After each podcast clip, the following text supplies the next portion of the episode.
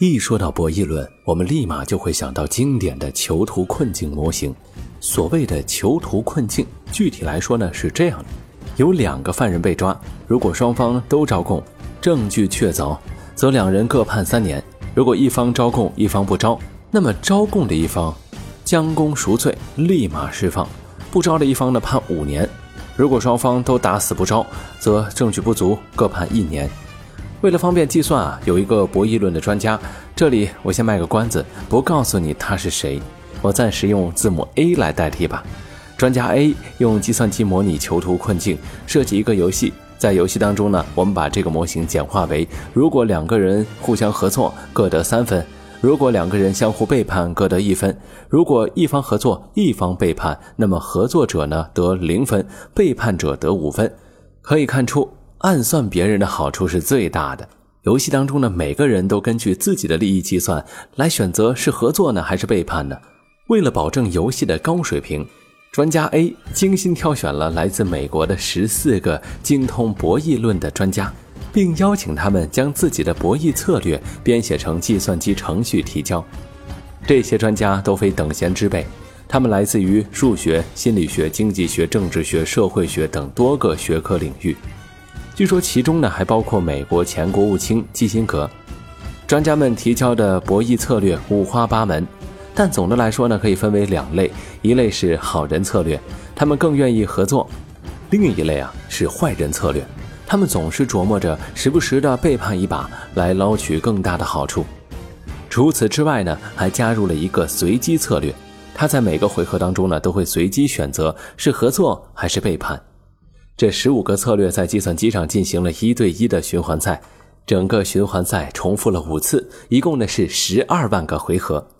那么你来猜猜看，在十二万个回合的大混战之后，哪类策略最终胜出了呢？这个结果肯定出乎你的意料，就连专家 A 自己都不敢相信。得分排名前八位的是清一色的好人策略，而六个坏人策略和一个随机策略呢，排在了最后七位。也就是说，好人大获全胜，坏人全线溃败，这简直就是童话一般的美好结局。也许是对这个结果不太放心，专家 A 呢随后又组织了第二轮的比赛，这次的参赛人数呢扩大到了六十二人，每个参赛者都知道第一轮比赛的结果，可以从中吸取经验教训，并且改进这些策略。再加上随机策略，这一次呢一共有六十三个策略参赛。他们之间进行了上百万个回合的混战，最终结果又是怎样呢？这次的结果和第一轮的比赛情况非常相似，好人策略又一次获得了压倒性的优势，得分排名前十五位中只有一个坏人策略排在第八，而得分排名最后十五位中呢，只有一个好人策略。那现在的问题就来了，好人得好报的结果究竟是怎么来的呢？主持了这两次让我大跌眼镜的博弈论实验的专家 A 到底是何方神圣呢？如果你想知道这些问题的答案，如果你对今天的这本书《合作的进化》感兴趣，而且还希望与更多同样喜欢这本书和这些问题的小伙伴一起探讨交流，您可以立刻加入本期节目的互动讨论微信群。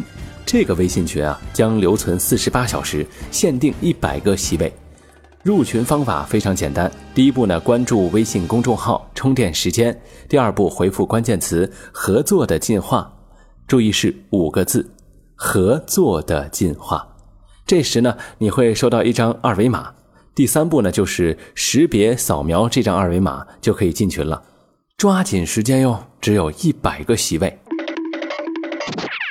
你有没有想过这样一个问题？在社会制度出现之前，人是怎样生活的？在中国古人的想象中，那个时候呢，是一个人人有爱、和睦的大同社会，类似于陶渊明笔下的世外桃源。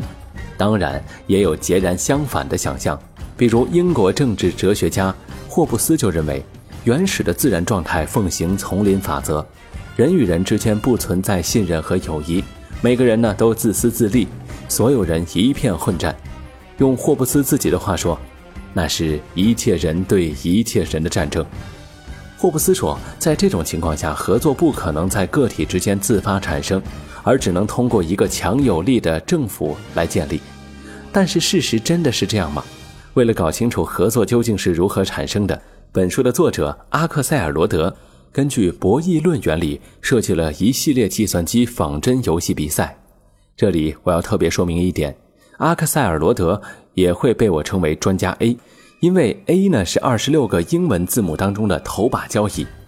而在我的心里，阿克塞尔罗德是当之无愧的当代博弈论专家中的老 A。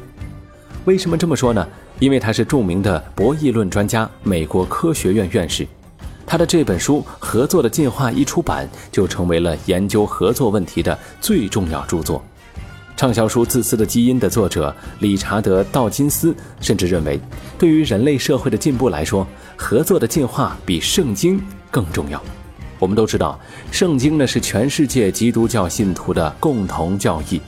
理查德·道金斯说：“比圣经更重要。”这可是对这本书合作的进化的天大的夸赞呐！而他根据博弈论原理设计的一系列计算机仿真游戏比赛的结果，却出乎所有人意料。那些更愿意合作、从不背叛的好人获得了全面胜利，而那些总想着时不时背叛一把来捞取好处的坏人都没有好下场。也就是说，坏人最终占不到便宜，只有好人才能够笑到最后。这与我们大多数人的直觉刚好相反。游戏结果证明了，即使在霍布斯想象的丛林竞争当中，也只有合作策略才是最优生存策略。人们仅仅为了个人利益，也会自发地展开合作。这就使得合作机制不仅可以在竞争对手之间自发形成，而且能够长期维持，甚至是不断进化。这就是说明合作的意义的真正含义。在深入分析数据之后，阿克塞尔罗德揭开了其中的缘由。好人策略之所以表现突出，不是因为他们在面对坏人策略时特别能打，而是因为他们能够抱团取暖。如果好人策略遇到好人策略，就能够从头到尾始终保持合作，都能拿到高分。相反，如果坏人策略遇到好人策略，就总是相互背叛，结果双输。要是好人策略遇到坏人策略呢？虽然一开始坏人策略占优，但一旦好人策略反应过来开始反击，坏人策略也就无利可图。这些情况综合起来，还是好人策略更占优势。除此之外呢，还有一点更令人惊讶，在这两轮比赛中夺冠的是同一个好人策略，叫做一报还一报。他的行动原则非常简单，也就是第一步选择合作，从第二步开始重复对手上一步的动作，对手合作我也合作，对手背叛我也背叛。这一策略看上去简单粗暴，没有什么心机可言，其实非常高明。这个策略为什么高明呢？难道真的是没有心机就是最大的心机吗？还是另有其他的秘密隐藏在里面呢？这个问题的答案呢，就在这期节目的完整版当中。本期节目的完整版，请关注微信公众号“充电时间”，在近期群发的节目中查找对应图文，打赏后即可收听。